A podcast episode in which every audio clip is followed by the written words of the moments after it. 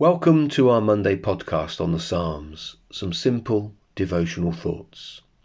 Today we consider Psalm 15. The psalm begins with a question about who is fit to enter into God's presence. So in verse 1, O Lord, who shall sojourn in your tent? Who shall dwell on your holy hill?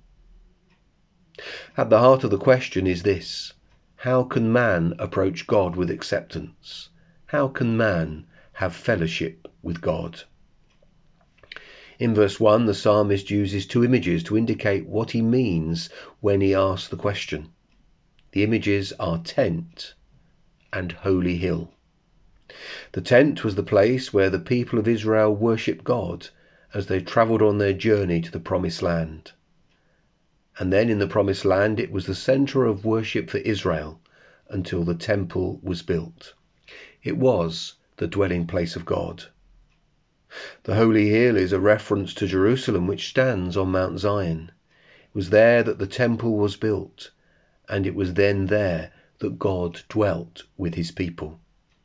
So both these images, which speak of the earthly residence of God, point to the same thing. Who can come into the presence of God? Who can have communion with God? Who can have fellowship with God? Who can have acceptance with God?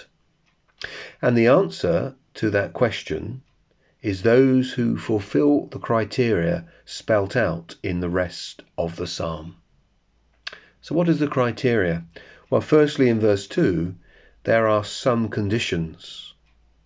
Acceptance with God comes when he walks blamelessly, does what is right, and speaks truth in his heart. And secondly, in verses 3 to 5, there are some prohibitions.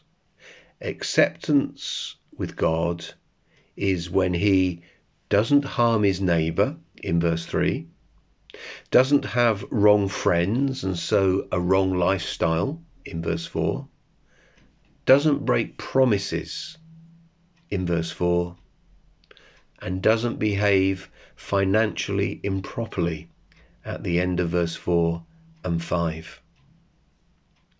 So the answer to the question, who can have acceptance with God, is those who perfectly fulfill all the criteria laid down in these verses. And at this point, there is a big whoops, because that's me ruled out, and everybody else. For we are all sinful and we all fall short of God's laws. One man alone has fulfilled this criteria perfectly Jesus Christ. He measures up to all the criteria.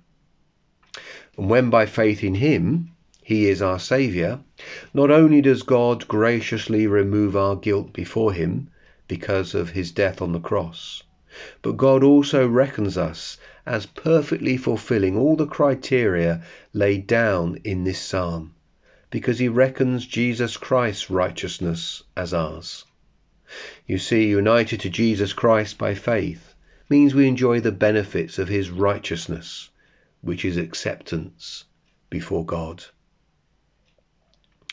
And as wonderful as that is, God does not stop there, for he immediately begins a transformation in us that will mean that in some measure there is in us that holiness, that righteousness, those holy characteristics that are listed in the verses of Psalm 15.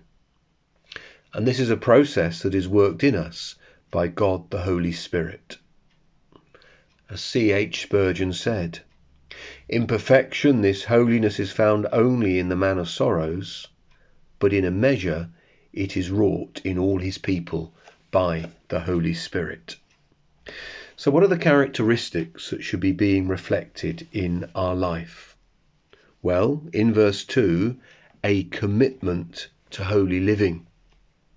In verse 3, not hurting our neighbour, and so having a positive witness in our community, in society.